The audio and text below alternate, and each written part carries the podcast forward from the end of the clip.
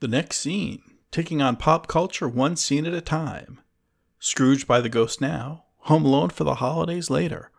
Next Scene Pod on social media and nextscenepod.com on the web.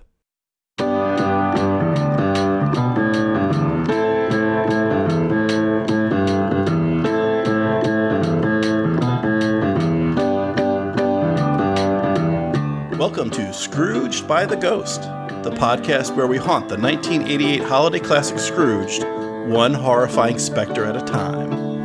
I'm your host, Sean German, and joining us tonight are special guests from the Minute Impossible podcast, Jonathan Howell and Chris Ramirez. Hoogans. Oh, hello. Hey, hey, Sean, how's it going? Fantastic.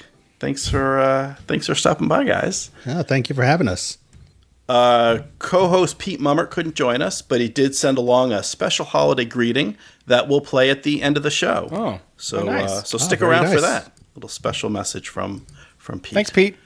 That's Thanks, awesome Pete. of him. Yeah. Um, we so the folks that actually bothered to show up Yeah. uh, are, are Yes. here to talk about. Thanks a lot, Pete. We're here to talk about the, the the first part, the opening section of uh, this wonderful movie, Scrooged. And uh, so we start off with we start with three promos for Christ- Christmas specials that are airing on the IBC network, and that's leading up to a promo for the live presentation of Charles Dickens' Scrooged on Christmas Eve. Uh, the youngest executive in television history, Frank Cross, isn't satisfied that people want to watch the show. He wants them to be scared to miss it. And this leads to the firing of Elliot Loudermilk. And uh, in addition to firing people on Christmas Eve or, or so close to Christmas time, um, we see we, we learn a little bit uh, a little bit more about this guy Frank Cross. And this uh, this particular episode or section of the movie ends with uh, Frank stealing a cab from an old woman on his way to receive a humanitarian award, which he then promptly leaves in a cab on the way home. ah, New York. Yeah, exactly. Uh, New York in the 80s. New York in the '80s. I have when- a uh, yeah. The, to- there's a, there's so much to talk about. Uh, Oh, yeah, so, so much. So like much. So- this so this much. movie uh, is one of those movies that from the '80s it is quintessential Bill Murray. Yeah. For me, um, I saw this. I did not see this in the movie theater. I first saw it on video. Really? Yeah, somehow That's I missed crazy. it. I don't. I saw don't it. I saw it opening day. I remember going uh, and then seeing Cocoon: The Return afterwards because they both opened the same day. opening.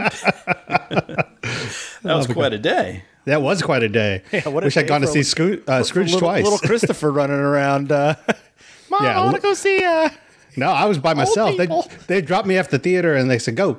But you know, I watch everything. Back then, I watched everything that came out, no matter what. So, I don't know Yeah. what made me not see it in the theater, but I remember seeing it on video and being like, "Oh, this is cool. Okay, I like this. Yeah, Yeah. I'm good." But I this was one of those movies. We you know we can talk about all the specifics here in a few minutes, but just for me, uh, it was it was interesting. It, it was a different time for Bill Murray, and that this was his first movie back. We can start there. This is first movie back when he literally stopped for four years, Right? moved to Yeah. France Was was like Yeah. pulled a Richard Belzer, said I'm gonna leave, and although Belzer always does stuff, he just lives in France. I don't know how it works. Yeah. and he, uh, yeah, he's, he's, he was, he was like of- studying, you know, philosophy in, Yeah. in Paris and kind of was getting deep. And uh, yeah, other than a brief appearance, that kind of cameo in Little Shop of Horrors, he had kind of left acting. yeah, this was after this was after the uh, the Razor's Edge kind of came out and bombed as well. Uh, you know, his big uh, bid to be a dramatic actor in the '80s, um, and you know, so I mean, he was kind of burned out by uh, by Hollywood and whatnot at the same time, and you know, I truly don't know if we were ready for him to be No. that actor yet. No, it, I mean it took another like ten years after that, almost until Ed Wood came out, and then then it really started to kick off for him in that. Well, that, in that's that one, of, department, that's one of the things I wanted to talk about uh, first, if if you don't mind, Sean. Um, Absolutely, yeah. Wherever you, Yeah, of wanna course. go. wherever I want to go, we here we go. Yeah. Just just like the camera, Let him off the at beginning loosh. with the whooshing through the clouds.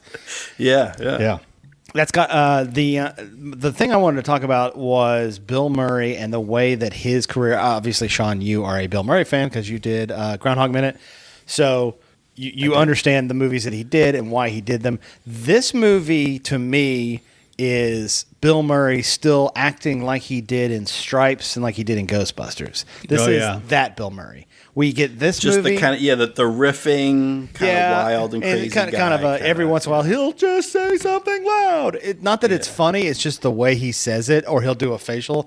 He was. It seemed like he was walking through this, and I, I gotta be on record to say, I love Bill Murray. I love the actor that he is, both goofy and straight. So this, though, when I saw this, and then uh, Ghostbusters two later. Also, I love Ghostbusters two. Get that out of the way but it was it wasn't until Quick Change. I remember I saw Quick Change. It was a, um, a disaster. No one saw it.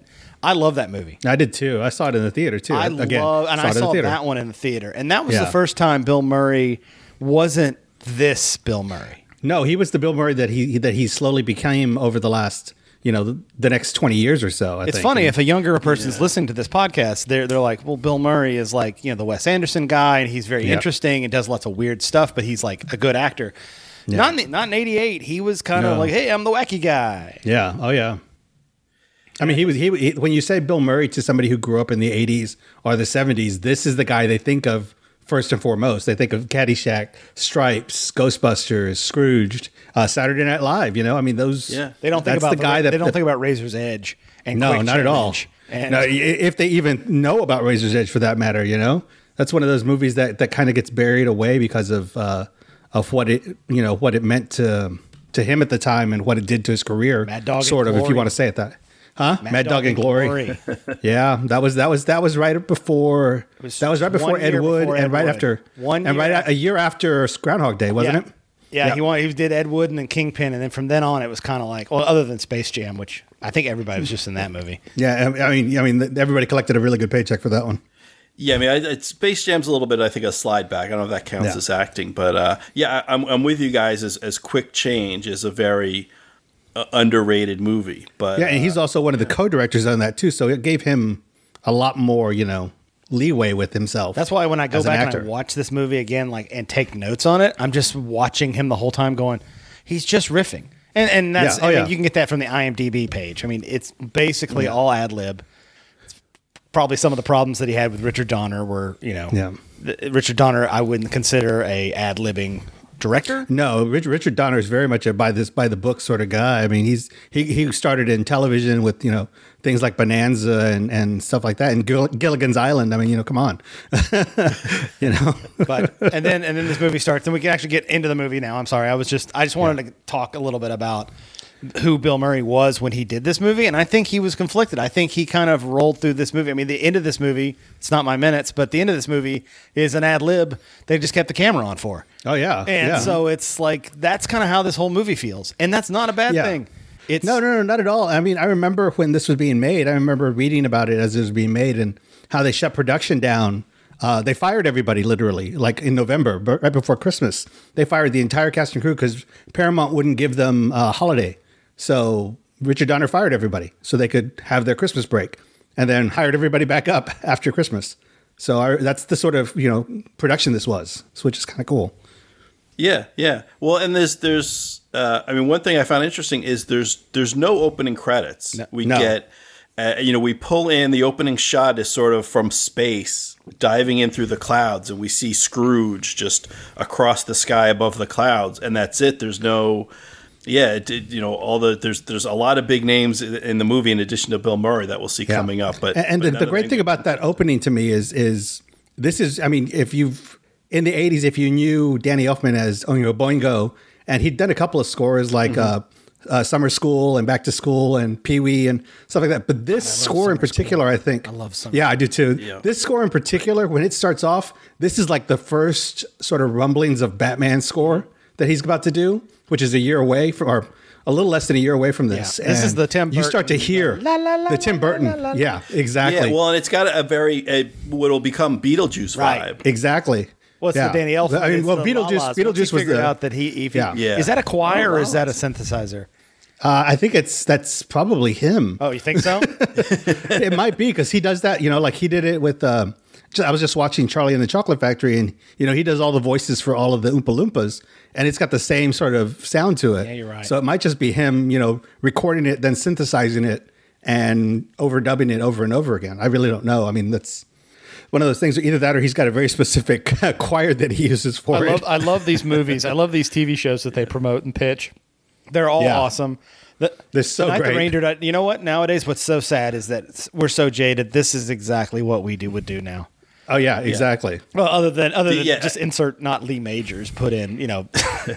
Vin Diesel. well, Vin, Vin Diesel wouldn't do. You have to find like that TV. Who's the TV star that is macho that would come back? Like David Hasselhoff, maybe? I don't know. Who would Maybe. you Who would you put in He's- now? That's a good question David Hasselhoff's now. not right because he's actually from that time too. Who's mm-hmm. Have to be somebody from You know, the has to be like eighties. I mean, the nineties. he walks in, everybody's like, Or "Oh, 2000. look, it's Yeah, it's Lee Majors." it's a good question. Who's the Lee Majors equivalent from the two thousands? That's a great question. I don't know, Sean. Who is it? Quick. Yeah, I didn't watch enough TV in, the, in then that time period.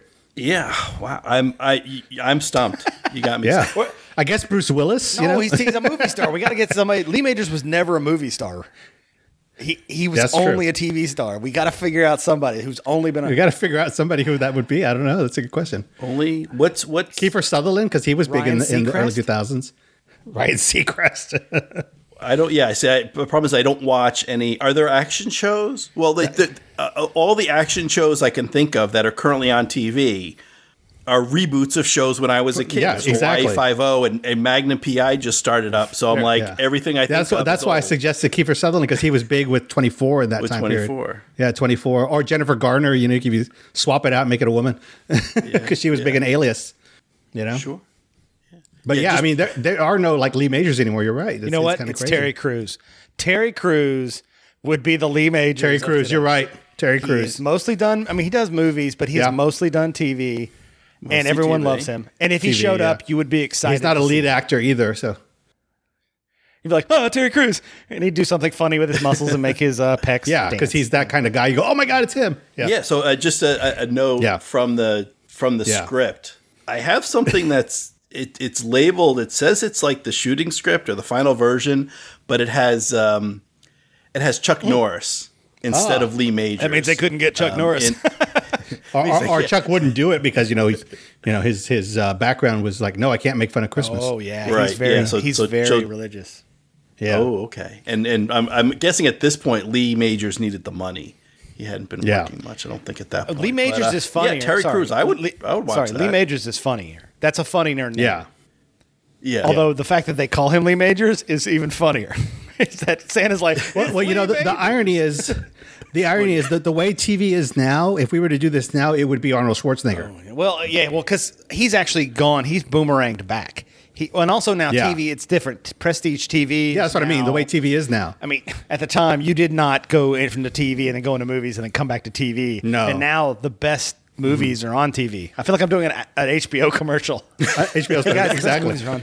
It's not TV. It's HBO. HBO.com slash Scrooged. Or it would be somebody like George Clooney because of uh, of ER. You Oh, know. yeah. Oh, I wonder if he'd come back. He'd be fun. Yeah. Yeah, he would be George, George Clooney. Clooney. But yeah. Oh, no, we it's get our first. Batman, And we get our first look at uh, uh, Mr. Cross. Mm-hmm. He look. He looks awesome. That boardroom's Yeah. awesome. I love that they couldn't. They couldn't. This t- this movie is like in that weird time frame where technology hadn't caught up yet with TVs. Yeah. So they, they mentioned a bunch of things in these minutes that we're talking about. Everything from VCRs to they have nine TVs up in front. And instead of being one giant image, they do that later when they have the one of the ghosts show up. It's it's nine individual tiny televisions showing the same thing. Well, what's just it interesting? It's like, times. yeah, what's interesting is that they, it's that's such an '80s sort of '80s um, sort of type that even the Wonder, the first image of Wonder Woman '84 that they sent out was her looking at like nine TVs with nine different images on it. So, yeah, I mean that's you know that you've got to say that that's such an '80s correct. trope. it is because that you know? to me means it, it's the big time. It's Yeah, you're seeing you've got like eight TVs, nine TVs that you can look at at once. That was the dream in the '80s, you know. yeah. What kind of Daddy Warbucks has this many TVs? Exactly. Not one big TV like we have now. Can we uh, can we go into? uh, Are we gonna Sean? uh, This doesn't have to be on. Uh, are we? Can we go into the minutia of some of the stuff that we see, or are we only doing overarching things? You can go wherever you want to go. Yeah. I mean, yeah. So I don't know if you want to. We, we can talk about some of the other. I well, I didn't have much to say on uh, Bob Goulet's old fashioned. Other than that being an SNL, That, that makes me sketch, think of that's- yeah, the SNL sketch with uh, with uh, with Will Ferrell. That's what it made me think of. Yeah, yeah. Um, yeah, well, and they, they describe it as America's best loved singer, and I, you know, I know in '88 maybe. at one point Robert Goulet ma- was a big deal, but he was never. no, he was never really a big deal. like just kind of looking up. I mean, I kind of I recognized the name, and I know he he um he made a, a big splash. He was in the original Broadway production. of saw him in Camelot. That was Yeah. a big deal. oh, of course you did. But he like he awesome. doesn't have any number one hits. He doesn't have any number one albums. He's like he's. he- I mean, he's he's made a living in show business as uh, you know as a singer and occasional actor, which is you know better than than most people do. But you know, uh, um, America's best. He's the singer? Michael Bublé. I'm surprised they didn't get like like- Robert yeah. Goulet. He is the Michael Yeah. Bublé. Robert Michael Goulet, Michael No Bublé. You're right. him. That's funny. We're just making comparisons No. now to things now to things then. It seems to be kind of where exactly. we're going. And This is now just the yeah, recasting uh, podcast. Michael Shout Bublé to, is uh, literally recasting. like he's great. He's fine. He's a great singer. Name one song he sings. They're all the same. They're all Yeah. covers. But but but but you know, once a year, oh, it's Christmas. You can put them on, Put 'em on. and it's No. non-offensive. And Exactly. you know, my mom and dad would enjoy season. it, and so would I. So it's perfect. But I, I do love that it's Robert Goulet's old fashioned Cajun Christmas. You know, Cajun of all things. Well, you know? isn't he? Isn't he me- uh, Cajun? Is he Cajun? That's that's what it is. I just love that though. I always thought it was funny. Yeah, I, I well, because I remember, I'm like, isn't well, he's from Massachusetts? That's Cajun, right? Like, he's actually, um, he's actually um, of uh, according to Wikipedia, he's a, of French Canadian Oh. ancestry, but was born and raised in Lawrence, Massachusetts. Huh. And uh, Lawrence, if you're not familiar with Massachusetts, it's an old, um, you know, textile town, an old, uh, you know.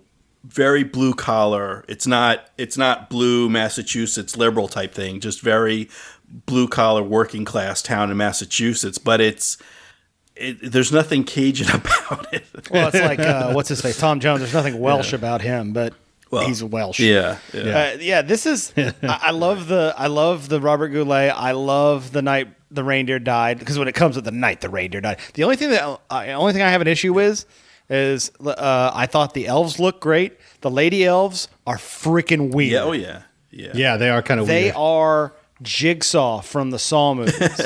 they have like this weird white pointy nose and these little rosy cheeks, and I was like, I don't like this. I don't like. Why are they full sized and the elves are small? What are they? Are they not elves? This is this is the first thing I think of. Yeah. Is me? Well, I wonder are they are they human? Because one thing I and then I'll I'll kind of I'll ask you guys if if I don't know how much research you've done or how much digging you've done.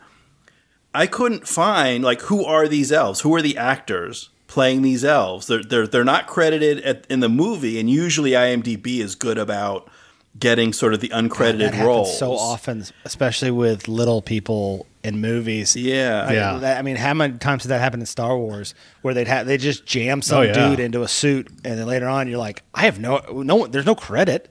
That's weird that in '88 they didn't even have credits at the end. There's so nothing. Yeah, I, I mean, I, I do love that that Ron Howard's mom is playing Mrs. Claus, though. I think that's Is that Ron. Howard's mom? Is Ron Howard's mom? Yeah, mom? yeah. Ron Howard's mom is playing playing Mrs. Jean Claus. Speegle Howard. yeah, I wow. I did not I just notice uh, the only thing I thought about her is like that's that that's Mrs. Claus. yeah, You know, she she's definitely have the look. yeah. That's is Where Ron else do I know mom. her from? She was in Apollo 13. Yeah, oh yeah, in she's a- the old lady. Oh, wasn't she also the old lady? Was she the old? She was in Cocoon and um, Was she in that dinosaurs live action show? from. Was she? Wasn't she? No, that's the other lady. Who am I thinking of? Yeah, that's the other lady. Who am I thinking of? Now I'm now I'm hold on. You have to edit all that crap out. I'm trying to look it up. Where's Howard? Howard, Howard, Howard. Where is she? Yeah, well, don't worry about it. But uh, yeah, she she's done a bunch of uh, TV like you know single episode appearances on different. Oh yeah, series, definitely. then, yeah, she she and, and, and her and his dad were were such big. I mean, I was watching Splash the other day, and his dad's you know the first guy in that that comes up to Tom Tom Tom Hanks and starts complaining about the cherries. I'm I'm going back through her thing looking for that stupid dinosaur show. Hold on. No, it's, it's not her. So okay, moving on, moving on. No, it's not her. But Dinosaurs. I will we'll post this So, when yeah, this so goes there's- live. they- that they're the then they modeled the dinosaur prosthetics on Ron Howard's mother because it looks exactly like her. Yeah. All right, go on. I'm sorry. Yeah. Well, so I was about to say, so just about it's like a minute in as we're panning through Santa's Good one, minute workshop. a minute in, and there's a you're, you're talking about the the women uh, elves. They may not be elves. people. I don't, well, they're they're elves. There's, there's like I'm not saying the woman, the actress, is an elf. I'm saying she's Right. playing an elf. She's a little Cher. Oh, with the hair she's and everything. like yeah. painting a wooden horse, but she's got like straight black hair with red lips, and I'm like, oh, Yeah. this is just she's mini mini Cher. yeah. Um, I don't know who. I'm just going to call her mini Cher because I don't know. yeah. The, the women look like you're right. They look like uh, like who's from. Uh, uh, yeah, they The have kind of a you know? they have their Yeah, little nose Whoville. things going on. Little and their cheeks are like like bigger than they need to be. there's something going on. Yeah, it's weird. Yeah. Uh, that that was my note. It was It just is weird. everybody go check that out next time you watch it. I'm sorry I ruined the first minute of the movie by being like, hey, who are these weird uh, grown women hanging out with these elves? And it's like only one of them too. It doesn't seem like there's a lot of them. Breeding elf. How It's the blue are we queen elf. You know. Yeah, What a horrible thought. Merry Christmas, Merry Christmas, everybody. it gets cold up there in the North Pole. Ugh. and lonely. And and and Mrs. Claus is taken. Exactly. We assume we don't know. You know, it's probably you know we figure Santa's out you know on the road a lot for uh, for work, Exactly. and uh, you know when Santa's away, the elves will play.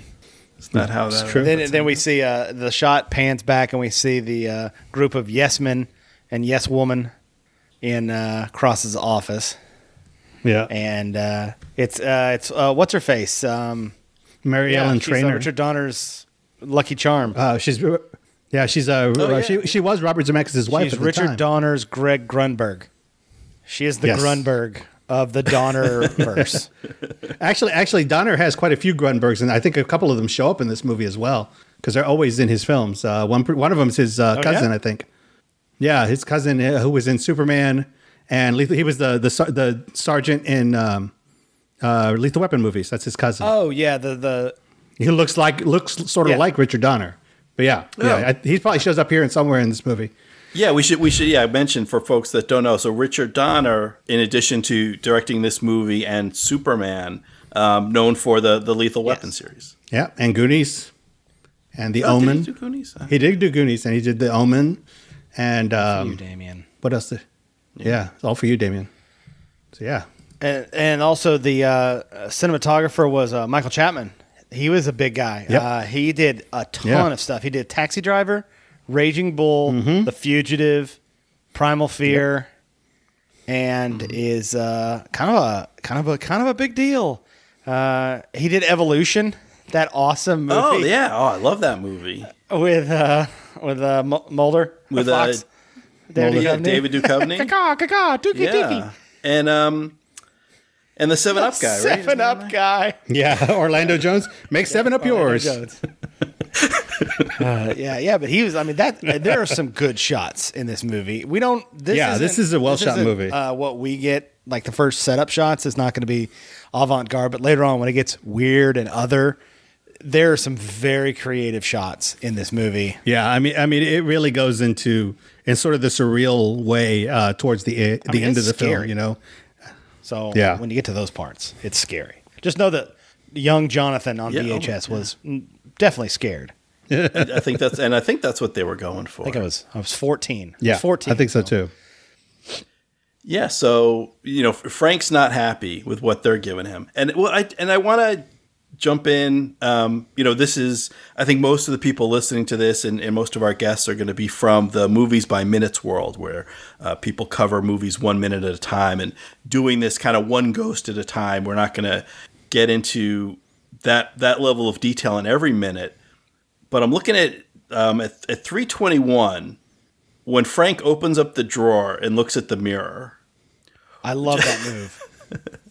like and, and it's one of those it, it's a it's a bill murray move to just like he's got to admire himself in in the middle of the meeting not prepping not like he's psyching himself up no this is while the meeting's going on everyone's sitting around watching him look at himself in the mirror in the drawer. Is this in the script? this is not in uh, no uh, yeah this is not in the version of the script I have a feeling I that script is going to So be I- mostly what ifs, what what what could have been Yeah. because What could have been exactly? It's it's yeah. on it's the very day of broad shooting, I'm sure. Bill Murray was throwing out ideas, and that's part of the reason why Richard Don was so annoyed. Yeah.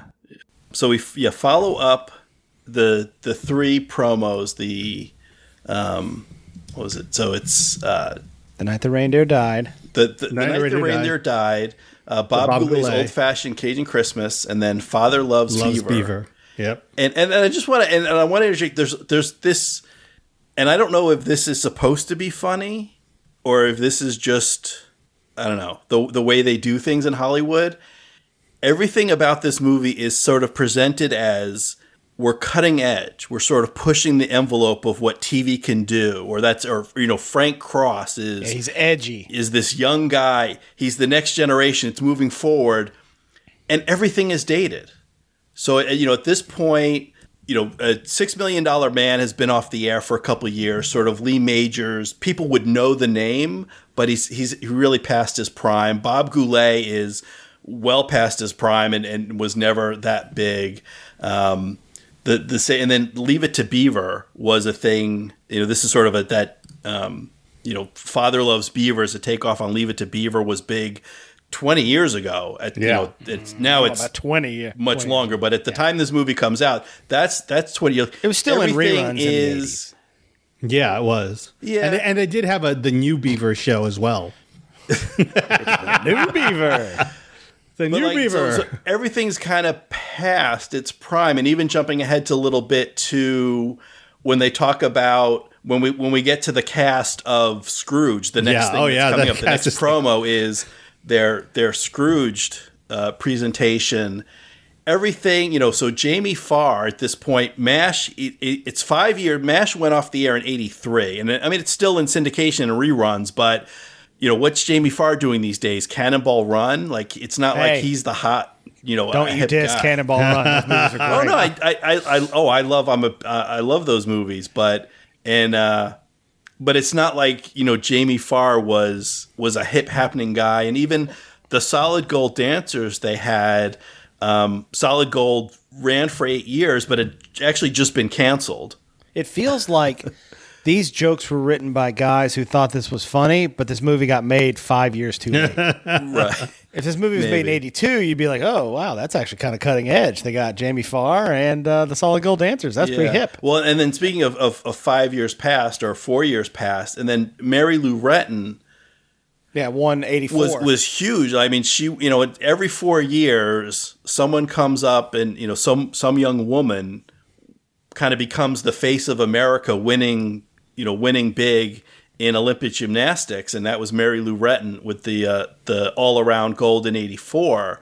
But then four years later, it, yeah, it's everything's just a little bit past. It's That's where some of the jokes get a little hacky. Yeah. I, the jokes between the people are still fresh. Like I don't mind those interactions and the interplay, but I bet you Bill Murray read this script and was like, "Oh, okay, this is literally a hack fest of let's do a. Fu- Wouldn't it be funny if we did a skit?" I mean, this is like SNL quality, '80s quality, mid '80s quality SNL skit, where you just kind of take an idea Oh, just yeah. from a writer's room and just be like, I don't know, solid gold dancers, that's funny, and you don't think about it again. You just put it in the script. Yeah. Just put Yeah. it in. And then five years later, it gets made, and and they just forget to update it because you know, they forget. Oh wait, Solid Gold has been canceled at this point. And and for folks the folks that are younger than than we are, who might not know what Solid Gold was, this was sort of Yeah, trying to explain bef- to people well, what solid gold. kinda be- that was a dumb show. yeah. So bef- and and well, I was gonna say before MTV, but MTV was around in the eighties. Yeah. So this was this was for the squares. They, this was yeah, for the so if squares you that didn't have want cable, if you just had broadcast TV, this was a show where they played. It was an hour long, so they played like the top ten hits, like whatever popular songs were going on, and then because it was TV and not radio, and they had to show you something, they had dancers. They yeah, it was had this- basically like a weekly top forty, but like a weekly top ten. Yeah, like a where they would go over the top ten songs in the in the country, with but the with dancers. dancers, Yeah. sort of making like just making up a impromptu music video as the Yeah. song With uh, went Andy. Gibb and Marilyn McCoo. Oh my God, Marilyn McCoo. I have not said that Yeah. word out loud in 30 years. Marilyn McCoo. And remember that stupid Wayland Flowers with Madam? Madam! Madam, yep, he was on that show for a while. Madam. Madam. She thinks Madam is the funniest thing to this day because it is so it is so bad and the puppet's garbage. Oh my but God. This this guy, this Yeah. Wayland Flowers guy, just sold it. He's just like, I'm gonna have this. Yeah. He goes, I have kind of an effeminate cadence, so I'm going to have this character be Madam, and Madam is just gonna be uh, this this old cranky lady who's just you know never always tells it like it is. Well, well, Madam was so huge in the '80s. I mean, she was in Vegas. She had her own TV show, and she was on like like the Tonight Show all the time, and and and Solid Gold. I mean, it was like crazy. I remember going to Vegas in the '80s, and it was like there were signs for uh, big signs on, on the, the strip of her. You know, you come see Matt, Wayland, Flower, Wayland Flowers and Madam. I mean, it was just It's- insane. it- yeah, it's weird if you delve into sort of the television history of the the 70s, mainly like late 70s, early 80s. And on the one hand, us older folks will say, well, it was different. You only had three networks and maybe you know, plus PBS, and you didn't have a million cable stations plus YouTube and Netflix and all these other things. So we you know kind of makes it sound like there'd be very few shows and it would be very selective like you must have been the best of the best of the best because there were you know we didn't even have fox there are only three network but then you look at some of the stuff that got it like yeah madam had her own show Yep. Um, but the people that came out of that thing, Rick Dees, Arsenio Hall, Nina Yep. Blackwood, all these people came out of this stupid show. And we wouldn't have Arsenio Hall if he hadn't been. He became like the in in house. I mean, the thing is, there was so much syndication TV back then, and that's what Solid Gold was for a while. And the same with the Madam Show, and even that show, that horror show, Small Wonder. You know, they were all these Wonder. these syndication. i just like that you're putting up rick dees as he an example big. of like Hey. I, I, ass- I assume was- you were going he as like, oh, that's a more good thing. He has more. No, he was What is huge. Robert Goulet. Oh. He had that disco duck. because I mean, even when I w- when I moved to LA in 2004, Yeah. he still was big then. I mean, he was on the on the radio up until Ryan Seacrest basically, you know, all about Eved him and killed and killed his career basically. Well, because Rick know? Dees always had that cheesy, you know. I mean, he was the center square for a while too on uh, Hollywood Square. he had Disco Duck. I mean, come on, yeah Disco. show my age right there. Well, we're gonna have to. It's gonna be interesting how the Scrooge, uh, how we're gonna disseminate all this information to people, so they can go look at links of this stuff. The '80s were weird, man. It's the '80s. Yeah, like- to quote, to Yeah, quote, the 80s quote our were- friend. I don't know. I don't know if there's a link that can explain it. You have To quote our friend George Hendricks from the Mogwai Minutes, it's the '80s, man. Exactly. and the the thing thing is that, say. that that you know we're throwing out a bunch of names and things, and you know a lot of people have that '80s nostalgia, but we're throwing out stuff that is like you don't see the nostalgia for that the same way that you do the other things. And I think that's the point of what uh, I, I keep forgetting his first name. Uh, Frank Frank, that Frank Cross yeah. had Frank is, Cross. is not happy Yeah. with. He knows this stuff. Yeah, is oh, yeah. It's dated. Well, I mean, he 88. has that line here. He's like, if I could fire that guy, I would. You know, to about Robert And Mitchum's he, character. and then his he uh, they you put on the Scrooge promo, and and it starts with this awesome Yeah. music, this you know, f- death, famine, ODing. which is basically what our commercials are nowadays. Yeah, it's uh, every commercial for the ten o'clock news is something in your house could kill you. We'll talk to you tonight about it, and you're always like, oh. Don't eat your lettuce; it's going to kill you. You know.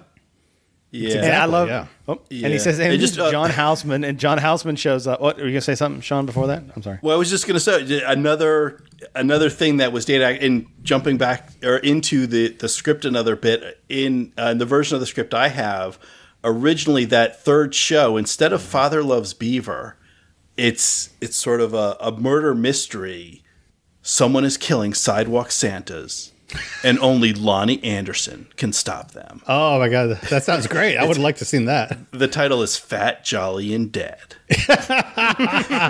Which, yeah, I mean, I like- but again, it sounds like an SNL skit, and also, uh, you know, Loni Anderson had been had been working, had been doing a few things, but her real big claim to fame is WKRP in Cincinnati, which at that point had been off the air since '82. I mean, And, and being in and being but- Mrs. Burt Reynolds too. yeah.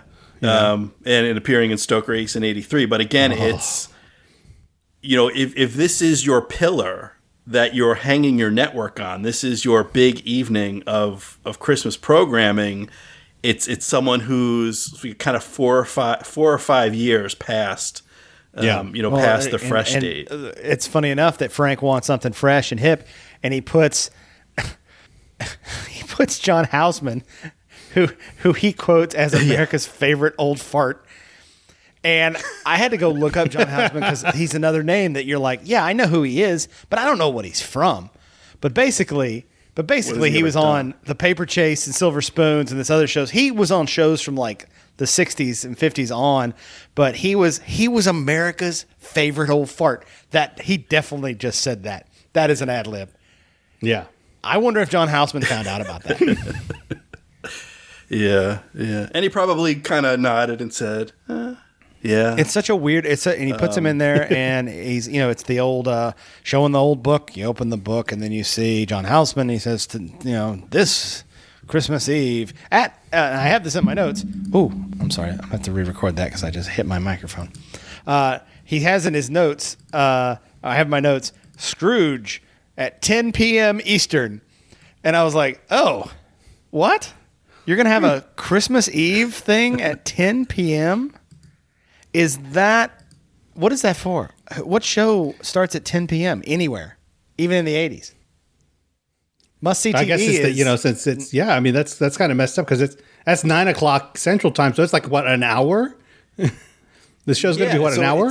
Is I guess it yeah it can't be much longer than an hour. Maybe they're thinking because it's it's Is it the Christmas. last- the kids are excited. They're staying up late. yeah. Is it the last thing they're gonna Yeah. see? Meanwhile, go this sleep? is parents are wrapping. I, I I- think I don't know. I don't know if you gentlemen have children. Yes. I don't, but Yeah, I have nieces and nephews, and I know my you know my my my siblings and sibling in laws. Ten o'clock Christmas Eve, they want those kids asleep oh, because Oh, yeah. you know they're wrapping, they're stuffing stockings. Like they Yep. don't want a live TV special at that time that's keeping the kids up. we won't say why. We won't say why. They, They just, want, the kids, to yeah, go to kids. sleep If you're early. listening, no, your your parents are putting out milk and cookies for Santa. They're not. yeah, because Santa's coming. it. They got to be They have to asleep. get prepared 'cause they're yeah, tired. They've got to be tired, asleep. But uh, yeah, eh, what a what a weird kid listening to the Scrooge podcast. Mommy, what are they trying to say about Santa? but that yeah, that is odd that they. Who's it Yeah, for? who is it for? And also, you guys just said it's an hour. They're spending forty We're, million well, we're, dollars. we're guessing on this. it's only an hour because what is it going to be? Ten to midnight? Yeah, because I mean, I mean, local news is what eleven o'clock New York uh, Eastern time. yeah, usually. Yeah, unless unless that's unless they're planning i mean it does sound like i mean and and, and frank says they've spent 40 million dollars so if it's two hours maybe they're planning to have the big finale and at, at midnight on christmas uh, I guess. you know, Like a christmas special- morning but it, it does sound like a long night of programming because they start at well it starts at seven as we you know from the, going back to that voiceover yeah the night the reindeer dies starts at seven and then 8.30 is bob goulet 9 is father loves beaver and then this starts at 10 Your opener is Father Loves Beaver to the something you spent forty million dollars. well on? yeah and that's yeah what kind of lead in is that yeah it's it, this started at eight. exactly. Yeah. this this whole thing is, is just a This is train the wreck. jewel in the IBC Yeah, the, crown. the, the, the, the rain the reindeer thing should be at nine at eight thirty and go until ten, and then like they were unhappy. Give me Scrooge, you know. the... That's what this is all about. Well, so I mean, Getting to- into the minutia. and and well, It that, is. I- that leads to kind of one of the one of the things I like about this movie, and and one of the reasons I wanted to cover it is one of the and going back. So this they never say a Christmas Carol. They even say Charles. They say Charles No. Dickens Scrooge, but it's classic. Yeah, we know the Charles Dickens classic. we- the Charles Dickens classic. We know they're you know the the, the Dickens family that that were they estate, not allowed to say? you Were they can't- allowed to say a Christmas I don't know. I, yeah, I don't know why. I don't know. If Did they call it Scrooge because they needed to call it Scrooge because the movie's called Scrooge? I think that's why they call it Scrooge because the movie's called Scrooge. It's it's Scrooged inside Scrooge. But um, so this is based on a Christmas Carol, and you know it's a Christmas classic. Made Charles Dickens famous. Made Christmas famous. Um, years ago, I was reading something that said like this this whole like, this kind of like is the birth of modern Christmas. Here, the you know used to be very uh, you know a solemn day of, of prayer for the religious kind of thing, but just this kind of merry gift giving thing that it's become kind of starts here. But I was always skeptical of this turn at the end that that Scrooged. I don't know. I just I didn't buy it. I don't buy the character arc that Scrooge becomes so great after being so bad in the beginning. And that's one of the things I think this movie does well that it kind of sells that a little bit better. Than Yeah, some of the because other I- adaptions have. I agree because in the story, Scrooge has been a dick for his whole life. Right. But we can only assume Frank became uh, this jaded guy later because he are you know he uh, we see earlier he he and Marion I'm only gonna call her Marion, uh, Marion, yeah. Claire. Uh, she she she was a good thing for him. Right. And that was and that was and we saw the positive how positive he was and he used to be normal. Yeah, he had It's such a great love of TV, and he was so like energized by it, and he was very, very kind-hearted back then too. It seemed. so- Yeah, I, I agree with that though. There, the the story of Scrooge is always one that you're like, seriously? I mean, the guy basically had an episode and has changed his entire life in one night because of it. Yeah. Hmm. But I mean, I understand it's a parable and it's supposed to be like this, but I like the way they they they don't give us a character that is so bad that when he pivots, we don't believe it. right. Like I have no problem with him. He can still be a jerk, and at the end, he is still like he's still the same guy yelling and screaming. He's just happier about who he is. Right. Yeah. So Yeah. And, and he he's still Frank Cross, and I'll I'll, I'll call out another Bill Murray movie, Groundhog Day. At at the end, um, at the end of that, um, Phil is Phil is still kind of a, a wise guy. He's still making sarcastic remarks when he said, you know, he, he wakes up on, on February 3rd in Punxsutawney and he says, let's move here. We'll rent to start. You know, he's, he's still sarcastic. He's still making comments. He's still who he is. He, He still just- murdered that homeless guy. he still murdered the homeless guy. Gotta live with that now. Yeah. So um, yeah. So check out Groundhog Minute at groundhogminute.com. Groundhog Minute. So yeah, you can you know you can I I you can change. I believe people can change, but they're still who you are. You know, or, or you are who you are, kind of thing. You can only change so much. You can be nicer, but if you're a wise guy, you can be a nicer wise guy, kind of thing. Um, yeah, so I, I- think just in in the original, everyone around Scrooge is sort of a really nice person, and they're trying to do good, and they're trying to be friendly, and he's just an a hole nonstop for seemingly no reason other than he guess he enjoys being an a hole. Like he's Yeah, even I mean, there's nothing other than being. He's Yeah. just a s he's sadistic. He's a sadist. yeah, he's, he he's enjoys even the misery. meaner than he has to be. And in this, you see, no, you know, Frank is kind of surrounded by idiots. Like I, I'm, I'm a little sympathetic Yeah. to, you know, maybe he his bedside manner, his approach could be a little bit nicer. But you know, when the one guy is like, you know, hey, America loves an acrobat, like you kind of deserve. You're like, you're an idiot. That guy deserves to be fired. Um, so I'm kind of sympathetic. Mrs. Claus did have 11 fingers. It's crap. Get it off my wall. It's not. He's not wrong. He's not wrong. That's I- all I'm I trying lo- to say. He's not- uh, I, I thought it was funny that nothing is scarier than the Life of Brian font that they use for the Scrooge, at, at the, the big Scrooge. I like that, and then and then all the uh, evil stuff got to me because the shot- shotgun in the face and some of the other stuff. I'm like, this is a little close, too close to home to what's going on now. So, uh, not a super fan of this. Yeah. and then uh, and then they uh, they talk, and we meet uh, Elliot Loudermilk. Uh, played by John, uh, Bobcat Goldthwait yeah, who, Bob who Goldthwait's you all would know as a director, but we all know as a goofy actor and stand-up comedian from the 80s. Yeah, from uh, Police Academy and, Yes. and other great movies. yeah. And he's Hot to doing trot. the voice in this movie. He's doing like a pared down version of the voice at first, and then as he gets more drunk and more crazed, he starts going into like full Bobcat. Um, because I, I don't even know if, if kids nowadays or people nowadays know what full Bobcat really is. I mean, maybe if you played the Skylanders game, you heard it. Uh, Oh, yeah, because he he, was- he did the yeah. he was one of the voices, and he was doing full Bobcat in that. But yeah, his stand-up. Go look it up, kids. His stand-up was crazy, and at the time, no one had ever seen this. Yeah, he was crazy. he would come out and he was all No. sweaty, and he would snarl and talk with that weird inflection, and then he'd like scream for no reason. He looked he looked like a rabid dog good. most of the time. He was like, it was awesome. And and, and then you know he was in those Police Academy movies, and then he did uh, a couple other things, you know, and then he got like Hot to Trot, and then this was pretty much right after that, Hot to Trot with John Candy. Hot to try. exactly. Then he, then, he, then he started directing more and more, and now he's. I mean, now you, I, Yeah. if you see him now, you're Now like, oh, that's just That's crazy. Now he's on NPR. I mean, that's Yeah. that's the last few times I've heard of, of Bobcat. He's on. Uh, he's a panelist on Wait, Wait, Don't Tell Me. He's on NPR. But he's now. still funny. So that's, yeah, oh yeah, he's so Yeah. funny. He's just different now. You know, He's just not doing the voice. Yeah, he's not doing that voice anymore. Yeah. Uh, and and he listens to Elliot. Elliot tells him it's just too scary. Maybe if you maybe if you you know lost some of the stuff. Well, thanks for telling me. I appreciate that. And and then he uh, he fires Elliot Loudermill. Well, first of all, I thought his name was Loudermill because for my entire life until we just did this. Uh, we did this research. Louder Milk. I don't, I don't know what that is. All the names in this Loudermilk. movie are insane. I don't know if they're homages to the actual uh, uh, Christmas Carol. I don't know if these people have names that are being used like because Preston Rhineland Lander. All these people have very affected names. Yeah. Yes. yeah, I, I don't know. Yeah, they it, they don't seem to be names from the original. No. I, I think it's just yeah. I'm not sure where. Yeah, where Louder Milk. It's just weird. It's it's I guess it's funny, but anyway. So he does his thing. He, he's the one voice of reason and a bunch of yes men. Uh, Frank does not take to that well and has him fired on Christmas. And then then Frank makes a joke and no one laughs. And he goes, "Nobody gets me." And I started laughing, and I was like, "That I have said that so many times, and I think I got it from that when I was a kid." Nobody, Nobody gets me. gets me. You just have to yell it to the heavens Yeah. in front of the people who didn't get it.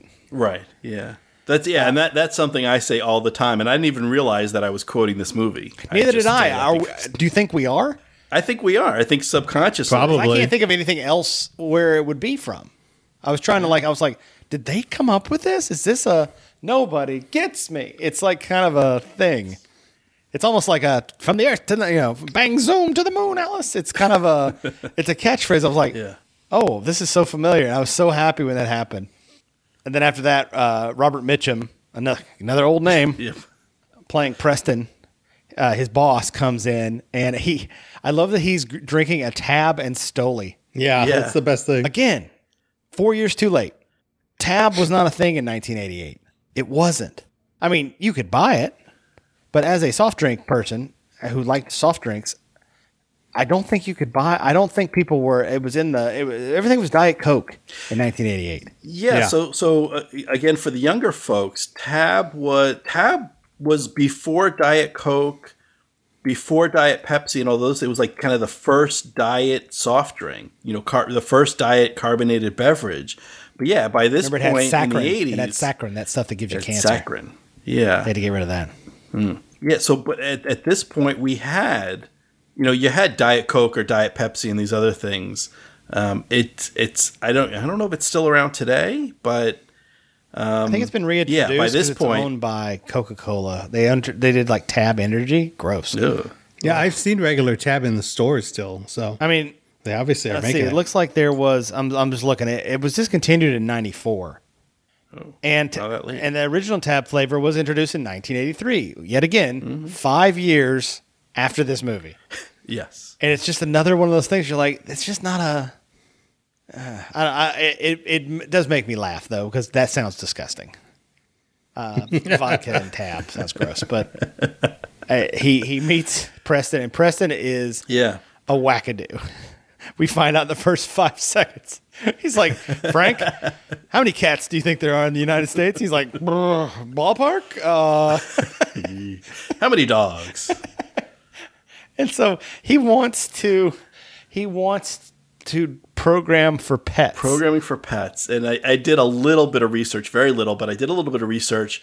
Uh, so Preston says at the at the time, uh, I guess in 1988, there he says there's 27 million cats and 48 million dogs.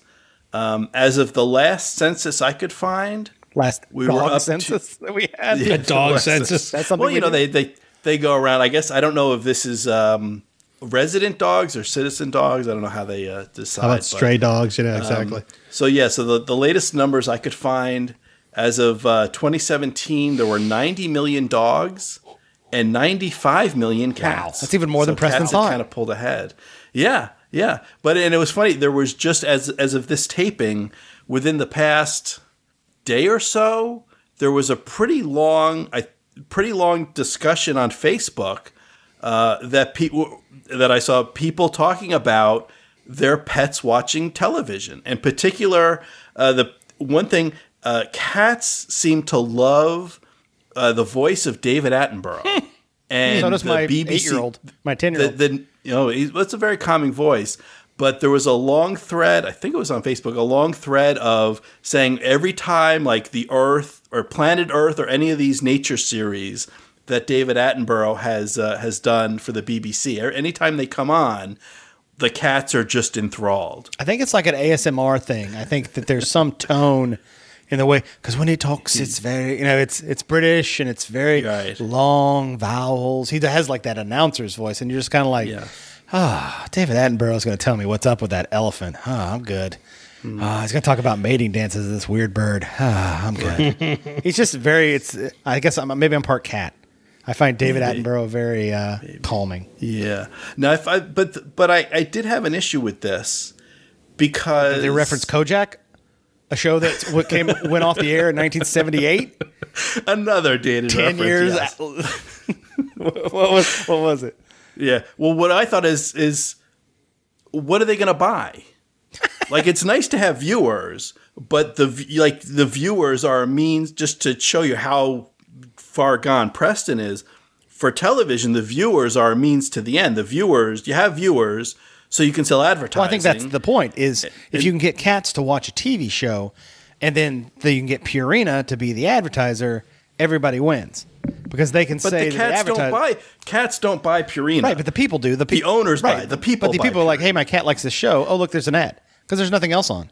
I think that's what Preston's getting at. I don't think he thinks pets are able to buy things. he thinks the people will watch the shows with the pets. I think the show is on and the pet is watching it. So the people are like, oh, what's uh, Fluffy watching? Oh, he's Well, well, there the are show. there are par- people who do put on like certain Animal Planet shows and TV stations that cater to animals nowadays while they're gone from work or at work or stuff like that, so their animals can watch TV. That's weird. Yeah. Oh yeah. that is weird. But that, but I've, I've seen that. I know that, that that's a thing. You know, it's kind of I crazy. mean, cats. See, I could you say- I have would cats, I would don't you? think- You have a cat, don't you? Yeah, I do. I have a cat. A cat? Cats. Cats. Too many of them. So, do your cats ever request certain brands? They can't talk, Sean. no, I mean, Well, no, I'm they, thinking they, he they, should they, eat- they won't eat crap food though. That's the thing. They'll be like, Oh, they are they- picky. yeah, they are very are picky. They cats. won't eat certain foods. And my when I had a dog, he wouldn't eat anything unless it was the brand that he was used to. Uh, and he would watch TV. Hmm. Cats are he the would Ebenezer sit there and watch Scrooge TV. of animals. Oh yeah, they They're are. assholes. Yeah, They so are. I, I would think Preston would be would be asking him, "Do you know how many parrots there are in the United States?" Because if someone left the TV on to keep their pet company, and the pet was a parrot, and you ran the ad, and then the person comes home, and the parrot says, "You know, buy a tab." That's a that's a lot. That's a lot to invest in a, in a hoping that the parrot mimics. Not all birds mimic. Parrots do. Not all parents mimic, but it's, it doesn't matter. It, No. I think I think Preston is is he's insane. But is he? Is he? I'm going to throw the quote. Is he? But it- because nowadays we program for all sorts of things. We program for humans uh, based on race, sex, sexual orientation, gender, all these kind of things. W- What's the difference between adding species? I mean, really, other than again, they can't buy anything Yet. yet, Yet. yet. Hmm. Yeah, you could you could probably teach. Well, again, going to parrot, you know, if you have like uh, You love. Why are you one of going these- back to the parrot? Well, if you have one of these home assistants like an Alexa talk, or Google you know? Home thing that you could talk to and say buy something, then they could the commercial couldn't. you know you could instruct the parrot to then talk to the home assistant to order something. Oh my god! I don't know if I wonder if don't she know. I wonder Rabbit if she recognizes parrot talk as talk. I wonder if it's because it's kind of gibberish half the time. It's like. Uh, and, and then, then the he, Preston describes a detective that dangles string. I was like, I would watch that show. I don't care. I'm sure that sounds fine. I watched a lot of stupid shows in the '80s. I watched Manimal. I watched Street Hawk. I watched Airwolf. Street Hawk Manimal. Oh yeah. All these shows Uh, were all a gimmick. So uh, again, is he crazy or is he a genius? Preston. Misfits of Science. Preston Fluffernutter. What's his name? He's got a weird Crazy like a fox. Rhinelander. Okay, it's no worse. Rhinelander. Preston Rhinelander may be a genius. He was ahead of his time. He was. And and then uh, I- I'm just gonna keep. I keep introducing these things. I should stop. Okay, Sean. No, please. I'm just yeah. Do do my job for me. Well, then then he sends him to the elevator. I'm so excited uh, because Yeah. my favorite character is about to show up. John Glover opens the other uh, door and he's talking. He's been talking the whole time. And he walks in and he sees, uh, he sees Frank and he walks up to Frank and gets, I mean, right in his face. And he's like, Hey, I'm Bryce Cummings. We met at blah, blah, blah, blah. And he's, he's friends with Preston. Bryce Cummings, aka John Glover, is the greatest character, second only to Clamp from Gremlins too. It's the same character. Same guy, same guy. Except yeah, I like exactly, Clamp. same character. it's yeah. I like Clamp. I don't like Bryce Cummings. You don't like? Yeah. I mean, it basically is is clamp. But I, I think John Glover plays basically the same character no matter what. Because even when he played like Lex Luthor and, or not Lex Luthor, but Luthor's father on uh, Yeah, but he wasn't Smallville, he was kind of the same. He wasn't. He was. That you know, he, he- he was in Batman, Batman and Robin. okay, well, oh, for the four minutes he's in that movie, yes. Exactly. Was there anything in Batman and Robin that wasn't hokey? Hmm. I mentioned on every podcast I'm on. That's the only movie I've ever, second, one of two movies I've ever got my money back on. From What the was the other theater. I, I walked out with my wife Really? and said, I want my money back. And they said, Why? I go, Because this movie is terrible. and they said, Okay. Because movie theaters will do that. You didn't know that? That's not a. I know that. They will. Right, yeah. Chris? Used to work Oh at yeah, one. they will. Yeah, they will. Yeah, it- they they they pri- they prefer to give you a pass. But you're not making But, money yeah. on the, the, the, the entrance. You're making No. money on the concession. So, yeah, Right. I they like- won't take the popcorn back, but if you tell them this movie sucks, I mean, we Yeah, didn't watch an hour and a half of it. We watched uh, probably about uh, probably about up until Bruce Glover, and I was just like, we have to stop. We this uh, when they introduced Bane, I was like, nope, this is it. This is the dumbest thing I've ever seen. God, we've got to leave. And I'm not a let's leave kind of guy. And uh, yeah, okay, I- I'm done. but that that was a let's leave kind of movie. That is that is still a let's leave kind of movie. Yeah. Oh yeah. Yeah, yeah. So yeah, he runs into Frank runs into Bryce Cummings, played by John Glover, as you mentioned. Yeah, we don't get enough of him. He just gets off the elevator, says hi, annoys me, and then gets back on the elevator. And he's still talking to that lady that's next to him. awesome. It's like an LA scumbag, just a just a quintessential 80s LA guy that in your mind that's what they did. Hey, hey, and they're just they glad hand. It doesn't have to be LA, but I think they were trying to do that with him. It's that guy who who doesn't understand personal boundaries and walks up and starts telling you, and you find out like his dating history and uh, who you know everything about him in the first two minutes. You're like, I, I really don't know you. I really don't want to know these things. I don't want to have this connection. You're forcing a connection on me. So that's basically what he's going to be this whole movie. Yeah. It's forcing a connection with Frank Cross. Yes, yeah, and he he will be back. He will be back. He will be back. And then we follow up that uh, Grace lets Frank know that his brother is in town or in the office, and it's uh, it's his, brother. actual brother. It's Bill Murray's brother. That's one of Bill Murray's one of the only yeah. times Yeah. a brother has ever played his brother. Played a brother. I think. Yeah, I think the only time. Yeah. Um, and there's actually another brother that's coming up Yeah. who is playing a relative, but not a brother. But in this case, the brother is playing a brother. When my 10 year old saw this movie for the first time, he's like, Is that his real brother? I go, Good eye. That is exactly his real brother. It's basically uh, Brian Doyle Murray younger. It's the exact Yeah. same face. Yeah, because his because his older brother Brian does play his father, which Right. is surreal. Yeah. Uh, uh, oh, yeah. His younger, yeah, his past self brother, his past Yeah. self father. Yeah. That's, I don't know, that didn't come out right, but that's what I, yeah. but sort of the uh, the the Jim Belushi to uh, Bill's John. Yeah. And they go to, oh, yeah. Well, no, I like I like him better than I like Jim Belushi. So I like. Uh, well, this like this this brother was the one that was in in Moving Violations. What a great- And the other brother is the one that was on uh, Dharma and Greg. Yeah. So, Oh, I did not know there was a Murray brother in uh, Yep. Dharma and Greg. He's the Yeah. bigger one. Yeah. yeah. The he's he's more the the the the what's it called the uh, uh, Jim Belushi. Then the confusing part is there's another guy who you think is a, a Murray brother, who's the big guy from Groundhog Day that he meets in the hallway every day, and that's not a Murray.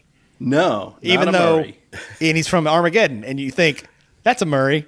He sounds exactly like Bill Murray. he has that same Chicago accent, and it's Yeah. uh, it's not Bill Murray. He's not a yeah, I should do a podcast. Murray, not Murray.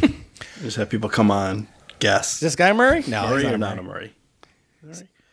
And then they're in the bathroom. They're in uh, Frank Cross's bathroom, and it has uh, it has the definition of the word cross. Cross. A I thing I love they that. nail so people great. to. Now there's people too. Oh, that's so great. That now that's a funny joke. Yeah. That is, yeah. That's not a dated joke either. Well, I guess it's the most dated joke. It's two thousand years old, but that that's that's and he's uh he's getting ready for his uh to go to his he's going to talk to his brother and he's going to go jump in the cab, and we get some real New York street stuff. Yeah. Now I was trying to figure out like if that, it, it you know, if, if there was some deeper thing going on there with the the cross, a thing they nail people to, and and I wasn't able to come up with it. I think it's just Outside of a it joke. being Christmas thing. yeah. I think it's Yeah, just him. I think and all he, that. Well, no, I think but that'd David, be- I think that uh, Frank Cross is the guy that nails you.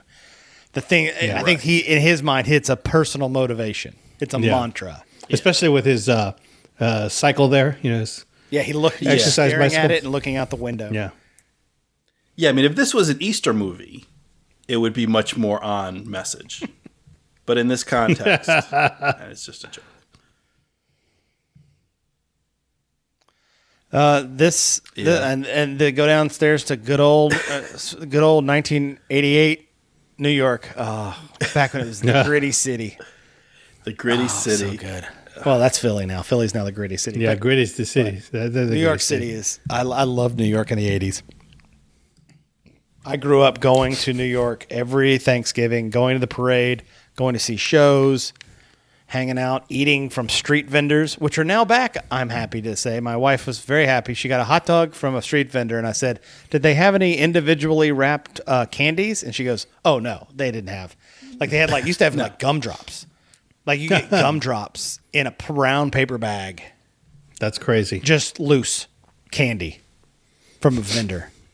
Yeah, you could trust that nowadays. Ah, ah, I, I miss the '80s New York. It was gritty. And Yeah, there I were did porn too. theaters everywhere, but it was awesome. Times Square was theaters. a nightmare.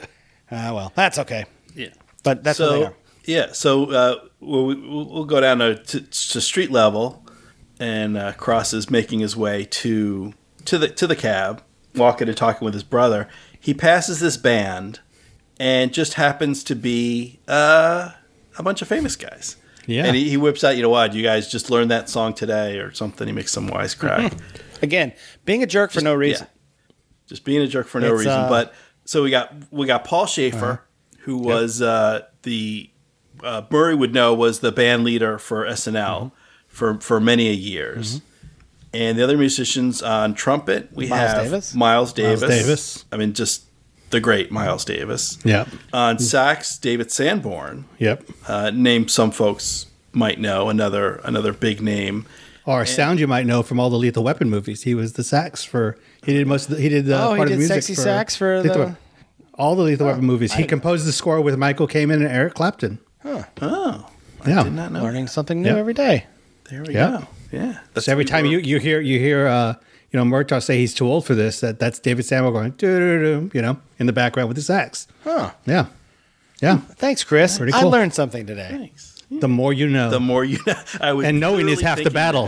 The more you know. It was And the other one's knowing is half the battle. Yeah. Well, and then on uh, on guitar is uh, Larry Carlton, who Yep. was uh, maybe not as famous as David Sanborn or Miles Davis, but uh, you know, d- did a lot of studio work, played with Steely Dan and Joni Mitchell and a, and a bunch of other The folks. Robert So Goulet another- of guitars. yeah, the, the Robert. well, I found interesting. I was reading up on him that that he was stabbed or shot right right before all oh this, or right after this movie shot, and he Right lost after this scene. No, exactly. But he lost right after use, the scene. He lost use of his oh, arm, no. like his like his left arm and He's a everything. guitar yeah, player. It's crazy. Exactly. he needs that arm. I know. Oh, that's How does he play? And, and he he also played the guitar on the the Hill Street Blues theme. oh. yeah, actually, he was shot in the neck. That's where Ah. he was shot in the neck and lost use of his arm. lost use of his neck. Yeah, no kidding. That's crazy. is crazy. yeah. that, that's crazy. I hope he's okay. Yeah. now. I- is Oh, yeah, he's unless good now. dead. Sorry. No, he's still alive. I don't want to get haunted by him tonight. You. Why did you make fun of my neck and my head and my arm? No, he's, You he's call me Robert alive. Goulet, you jerk. He just talks like that. He does have credits after this, so I guess he maybe plays with his feet. They're Is just not very good. now? Oh, oh, and, and looking up his stuff, he he composed the theme for "Who's the Boss." oh, after this, No, before this. and after this, he only played the recorder, just a lot Yeah, recorder. of or a trumpet. Only things that you can play with one hand. He actually won a, a Grammy for that uh, Hill Street Blues theme One armed Grammy is awesome. special. back in '81. Another guy who's just fi- five years past peak. 81. Way to go. You peaked. You peaked already, dude. This whole movie, this movie peaked in 1983. Unfortunately, it was made in 1988. it was high comedy in 1983. Uh, one thing we haven't talked about, I need to, we need to go back a little bit. Alfre Woodard is in this movie. Yes, and she's she is. fantastic. By the way, yeah, the the, the great Alfre from. Uh, well, she did some Desperate Housewives. The She's great in, what, Alfre. Luke Cage these days. Uh, Oh, Empire. yeah, you know from Star Trek, Star Trek Right. First Yeah, Contact. Captain America: Civil War. she's in there for like five seconds. Not enough. She was in, she was in Luke Cage. yes. she was on Luke Cage Twelve Years well. a Slave. Uh, K-Pax. Forget that movie. Yep. but uh, yeah, she's she in the act. new Lion She's King like movie as well. Professional actor. She's she's Sarabi in the new Lion King Oh. movie. Oh, that, Yeah. that's perfect. Yeah, Oh. Sarabi. Well, just the voice. yeah, she's the voice. Well, you know, the She's live the action one. capture for the female lion. That's awesome. Yeah. Well, that's uh, and, and uh, I mean, speaking of um, Alfre, she's uh, she Keeps she's calling the, her Alfred. The Are you familiar with her? Are you Well, friends? well, yeah. Are you Uh, buds? sorry, The- Mrs. Uh, what's her last name? I just can't remember. Woodard. My memory Woodard. shot. Woodard. Miss Miss Woodard. Woodard. Mrs. She, now you're too married? formal. What's going Got on? kids. Um, but then she's she's the inspiration for one of the, the, the greatest lines in the movie when uh, you know she's got to go, and Frank is you know wants to work late. They're joined at the hip. If you can't work late, I can't work late, and if I can't work late, I can't work. Late. I can't work late. I can't. I feel like that's late. that's one of those lines Which that is- I would use, but I, is- I never actually yeah. work late, so I never have the opportunity to use that. which line. is. It feels like he's also channeling uh, army training, sir. It's that. It's that exhaustion. Yeah, that he falls back to sometimes. It's a funny line. It is a funny line. it's a Bill Murray line. Yeah, definitely. Just wanted to which make sure kinda- we talked about her before we moved on. Oh, absolutely. I mean, she she'll, she'll be back. She's in uh, in the movie some more, but Sure. she deserves to be uh, to be talked about. Talked Does she come back as it? Oh no, she's back. She's back early tomorrow. So listeners, hang on. Um, you'll get to see more of uh, Miss Woodard. and the Solid Gold Dancers, and Mary Lou Retton, and Lee Majors. It's Tiny Tim. Um, so just wrapping up the minute, and, and, and one thing, or not the minute, wrapping up the, the day, the section of the movie, whatever. This introdu- this introductory section before we get to the ghosts and spirits and so forth. Um, you, you've been talking about just Frank Cross's consistency in being a jerk when he doesn't have to be, in stealing the cab from from this old woman, like and then flipping her off, which is and then Yeah. lying to her and telling her she dropped a bag. It's the it's Yeah. the it's the trifecta of being a jerk. Well, the, the the the lying about the bag is just a misdirection to steal the cab, which I'm like this this guy he can't. I I don't know. I, I would see him. He would have a car service, like he would have a black, you know, a, a town car or something waiting for him. He wouldn't just be hailing a cab. No, yeah, I kind of agree with that, especially as a as the head of a of a And television also, network. his brother shouldn't be able to just saunter into his office if he doesn't want him there. Although you know, uh, Alfred, Mrs. Mrs. Woodard, as we're calling her now, Yeah, Grace. Grace is uh, you know likes him, so probably Yeah, she does send him a VCR later. So. Yes, she sends. Yeah, so she she lets him in because she likes him, but Something he else that you know, peaked in would- 1983. would the VCR The high end personal VCR. You know? video recorder. Dad, what's a VHS tape? That's what my son asked the other day. I'm like, oh god. No. Oh. Gather around the fire, son. One, I my last my last note. It's more of a question, uh, and and I'd love to hear you guys decide what you think, and, and maybe if you need to, if you want to ask other people this at some point, that's cool too. Bill Murray has a career now that is exemplary. No one can fault him for everything he does, and we all love him in whatever he does. If he's being a straight man in a movie, great. If he's being kind of funny mm-hmm. and weird, great. It's just so much fun to have him on screen. Is there an actor either now or from another era that had this sort of career path that that you guys think of? Like someone who was Captain Jokes that moved completely away from being a jokey man, left, came back, and became a character actor and also an actor in his own right that could hold a, a movie and, and, and be you know be a lead in movies that weren't just comedies. Is there somebody that had this kind of career path? I was trying to think. I was like, I was trying to equate it to somebody. Yeah. Well, Tom Hanks was kind of like that because he was kind of jokey all the time, and now he's pretty much serious. It's I think it's the it's the yeah he is he is you're right because he was he was like like like Mr. Good funny guy in the early '80s, and he also did um, bosom buddies and stuff like that. So you know, I mean, yeah, even when he, yeah, bosom buddies, but even when he made the jump to movies initially, it was stuff like Big, where he Joe was volcano. He was literally a kid. I mean, he was playing a you know a, a kid in a grown up's body, Bachelor party. kind of thing.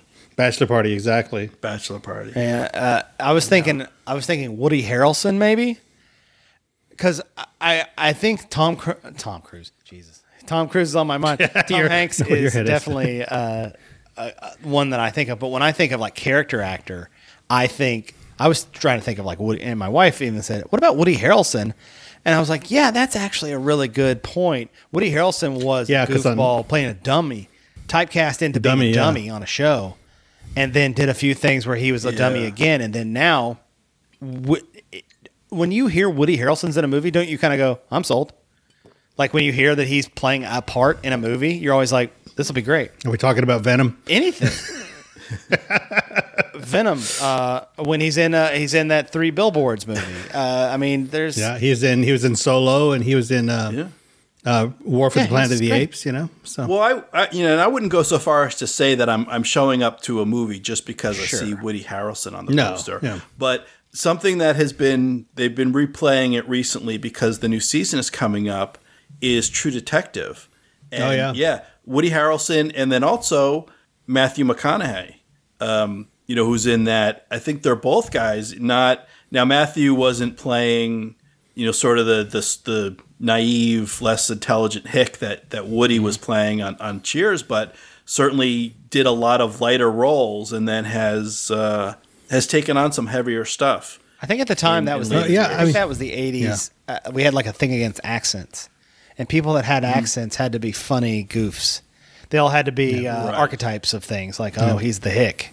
well, yeah. I mean, I You're mean, I think hick or a terrorist or like a Russian agent, exactly depending on the accent. But yeah, because you know back to Tom Tom Hanks. You know, I think that uh, Michael Keaton had the same thing too up until he did uh, Clean and Sober because he was like Mm-hmm. Mister Goofball in the '80s, and and so much so that nobody wanted to see him as Batman. He's in Batman. Uh, You know, and yeah, he is Batman, dude. Come he on. is Batman. He he's the He, Batman. he's oh, Man, the I'm gonna have to get on Batman. There is no other. Tapes. I'm so far behind. You got to catch up, man. yeah. Just Didn't just skip the one that in has Clooney in it. 1988 or 89? 89, yeah. 89. Yeah. Yeah. no VHS is in that yeah. movie. Interesting.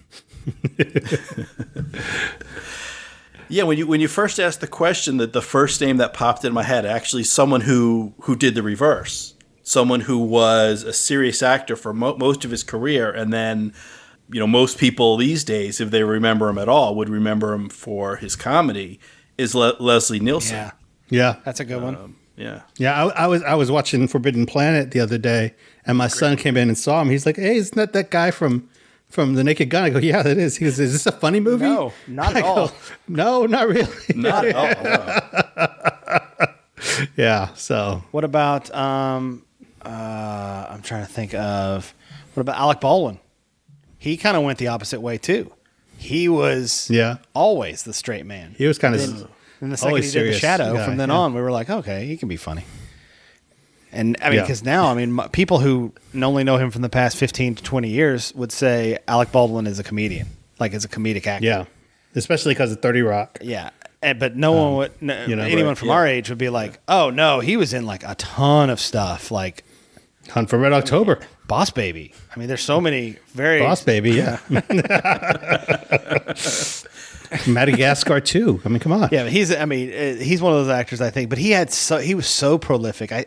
It's hard to find like that middle ground because Bill Murray is just like he doesn't have a huge resume. Yeah, but I mean, I mean, you're right. Comparing Bill Murray to somebody like like Chevy Chase, he couldn't get out of that. You know. Well, but Chevy Chase, know, well, and he again, was, tried. he was Frank Cross. Maybe Yeah. that's who he's playing. That might be who he's playing. You're right. That sort of ass that, that doesn't give a shit about anybody. Sorry from going too blue. Doesn't give a crap about anybody. Yeah, I think. I know? think if you think about it, they did work together. So maybe he's just like, Yeah. I'm going to be Chevy. Chevy. He's Yeah. going to draw on. Because he always did have a problem with him. Oh, yeah. And Chevy definitely has a Yeah. drawer that has a mirror in it. yeah, definitely. You know, this like a light. As, yeah, now that you say it, that seems like I don't know if he does, but that seems like a very Chevy. But yeah, now that we're saying that, you know, it does seem like he is playing Chevy in this film because Well, the more I see it now, as the we more I as we go about it. along with the movie, we'll see if it uh, if it holds up. If that we'll analogy if holds, holds up. up. Yeah, yeah, Yeah. Now the the the one actor who hasn't quite made that turn yet, but I'm waiting for it, is Paul Reubens. I think we're I'd close. love to see some. I think I'd Yeah. love to see some some meaty dramatic roles. well, right now they're way, talking 'cause I about bringing back Pee Wee's Big Advent, uh, Pee Wee's Playhouse Pee Wee's as Playhouse, a show. yeah. Oh. So I think if Yeah. he gets back in the public eye again, I think he could do a a, a straight. because he has done he has done some good serious work on and little little roles here and He's there. awesome I in think, I mean, he was great in uh, Buffy the Vampire Slayer. But that's like Yeah. a comedic role where he's like somebody, like he was a character. He was also Matilda. My my my ten year old watches that movie all the time, and he's just there's nothing really funny about him. Yeah. he's just being a straight man. Well, and that, speaking of the Batman, he was uh, in Batman Returns. Yeah, he was he was he was Yeah. uh, Oswald Cobblepot's father. Yeah, good stuff. Uh, so so back to the Scrooged, and uh, and Bill Murray as someone whose whose career kind of followed a, a very Bill Murray path. So we see him. He he you know. All right, let's say he didn't think ahead to arrange for the car service, and it's rush hour in Manhattan, so he needs to steal the cab. But the the finger after he's already inside and he's he's closed the door. That's just yeah, not not necessary. And then we see him accepting. Is it a humanitarian It award? is. Yeah, humanitarian. Yeah, humanitarian the award. And you know the, the thing they say about sincerity. If you can fake that, you've got it made. Accepting this humanitarian of the year award, and we know. I mean, it's it's we're 16, 17 minutes Who into the give movie, this to him? He's a jerk to know. everyone. Yes, and he he doesn't hide it. Yeah, he's not like he's It- not like when he's with Preston. He's still a jerk even around Preston. He just doesn't make fun of Preston, his boss. You know what I mean? But uh, so if he's around anybody else who is he he believes to be his inferior, he's going to be awful. Yeah. Or dismissive. I mean, the, the, the one time we see it is when Loudermilk speaks up after that meeting and says, you know, I think that that spot's a little too much. And he kind of, oh, thank you for your input. I'll think about it. And, and then he fires him. Um, but previously, we, you know, he, he says out loud to a room full of, I guess, his fellow executives or his employees, if he's able to, to fire them. But he says out loud, now I have to kill you all. Like that's not something humanitarian says to a room full of people. It's my kind of used joke. to say that all the time. What are you talking about? Now Yep. I have to kill you all. Yeah. So and it's in yeah, but he is he's he's faking it for the moment, at least that he that this means something to him, and then we immediately see on, in the cab afterwards he's left it in the back seat. So he he doesn't care. He's not a humanitarian. They've been fooled. I don't know if he wrote a check. You know, he, but felt that would help his career. He- from Yeah. what we know of Frank, But he's not- I yeah. mean, this is also inferring stuff from later in the movie, but we know he's not a nice. He's not a nice guy in all facets of his life Right. now. Yeah. Yeah. Interesting. Yeah, and that so it's another an, another departure, and this is so this is not the most faithful of Christmas Carol adaptions. I, I think uh, I don't think I'll get too much argument on that. Um, and this is an, just another demonstration where in the original Scrooged was not, um, you know, was not even faking being nice to the you know anyone at all, let alone the poor or the needy. He was saying, you know, are there no poor houses? Are there you know the workhouses? Are there you know ditches that we can dig and throw these people into? Um, he was not pretending to be nice in the way that that Frank seems to be able to do for at least a few seconds of the movie. I agree. Yeah, yeah. And then uh, that brings us about to the end. Uh, you know, the end of this end of this day. We see we get a little shot of poor Elliot Loudermilk. Um, I, I my impression here at this point, he has not yet gone. Oh no, he says he has to talk to his wife. No. He's yeah. He, yeah, he just uh he can't bring himself to do it. He's standing on the street corner. He's drinking out of a bottle in a bag, and I don't know if this is this is true at one point.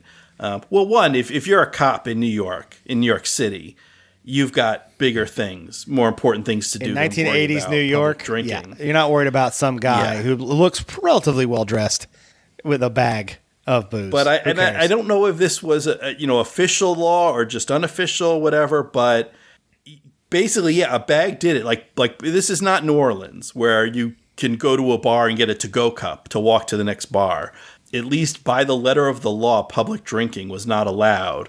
But if you put it in a paper bag, everything it's oh crack pipe. Oh no, it's in a bag. I'm good. You know, you stick it in a paper bag and and and, and suddenly it's it's okay. It's it's you know and we're at the beginning of Bobcat's so yeah, voice starting back again. Now he's upset. Yeah, exactly. Uh, crazed. So he's gonna start having that crazy voice. So, yeah. Yeah. And and things are going downhill. And there's there's so and there is one of the things that this movie does well that movies don't always do is provide a well fashioned character arc for a relatively minor character. So Loudermilk is going to go on his own personal journey throughout mm-hmm. the course of this movie, and he's going to end up a few days from now, a few episodes from now, in a much different place than he than he starts out with. And and they build, they earn it. They show the progression of he gets fired, and then it just happens to be um, just happens to be Frank Cross's cab that, that splashes the water that gets his bag wet. So the you know the, the booze that fall, falls out. So he, he can't even get drunk right. This poor man. So we see his slow descent into uh, into stuff that we'll see later. Yeah, poor poor Elliot. Yeah. Poor Elliot. Poor Elliot. So uh, yeah, so that kind of brings us to the end of uh, of our episode. We, we did, did, it. Yay! All right. Um, so, any anything else, uh, gentlemen, Jonathan, Christopher, anything you want to add about um, about Scrooged, about Bobcat, Alfre, any of our friends? Bill? No, I'm I'm excited to see where this goes because uh, we've yeah. come up with some some interesting and viable uh, information tonight that I didn't know even coming into this. So uh, I can't wait to hear yeah, the rest. Yeah, I yeah, I learned a lot. I hope the listeners did as well. Me too. Um, I'm certainly making a note of that the Chevy Chase theory. Yeah, that's uh, Bill Murray's playing Chevy Chase throughout this movie. Uh, I think it's gonna it's gonna open up doors and, and windows and all sorts of stuff. um, so if if our listeners want to hear more from you, which I'm sure they will do because you guys have been much better than I have, much more interesting and insightful. So uh, yeah, folks want to hear more from Jonathan Howell and Christopher Ramirez. Where can they do that? You can find us on the internet at minuteimpossible.com. We do a podcast called Minute Impossible. We have broken down the first Mission Impossible movie one minute at a time. There's 110 episodes of that first series. We also uh, talked about Fallout when it came out. We were lucky enough; we have actual movies still coming out in our series. Yeah, and, yeah. and we are halfway through. Well, not halfway. We were one third through uh, production on season two, which is Mission Impossible Two, the John Woo movie. M- much different tone, right, Chris? Yes, much different tone. And uh, come listen to us. We talk about everything. Yeah. We we're we have some of your favorite guests on. Some of them will probably be guests on this podcast. We uh, we laugh a lot. We do funny mm-hmm. voices. Mm-hmm. We talk about Mission Impossible. We talk about Fast and Furious a lot. A lot. Like a lot. a lot. Uh, but yeah, come uh, come listen to us uh, on any of your podcatchers. Look up Minute Impossible or uh, find us on Twitter at Min Impossible, M I N Impossible. Yeah, Minute Impossible. I'm a fan. It's, it's a great show. I suggest folks check it out. And uh, one place you can find that if you go to moviesbyminutes.com and search for Minute Impossible. You'll you'll find them, and you'll find lots of other folks that are watching movies, uh, not one ghost at a time, but but one minute at a time. Um, and if if you want to, you know, let us know what you think Um, you know, what are your favorite Alfred Woodard movies, or or what, what's your history with Bobcat Goldthwait? Um, you can join the conversation on uh, the Facebook, our Facebook group, which is the Jelly of the Month Club. Um, That's a holdover from uh, last year. We covered National Lampoon's Christmas Vacation one day at a time, and uh, yeah, we decided to not change the name of the group. So on Facebook, we're the Jelly of the Month Club. Uh, you can also uh, follow us on Twitter, where it's NLC Vacation Days. And uh, you can find us on the web at groundhogminute.com. And uh, apologies to Pete Mummert. We ran out of time for this episode, but we'll be sure to get to that, uh, that special greeting next time. So, uh, so come on back for the next spirit of Scrooged by the Ghost.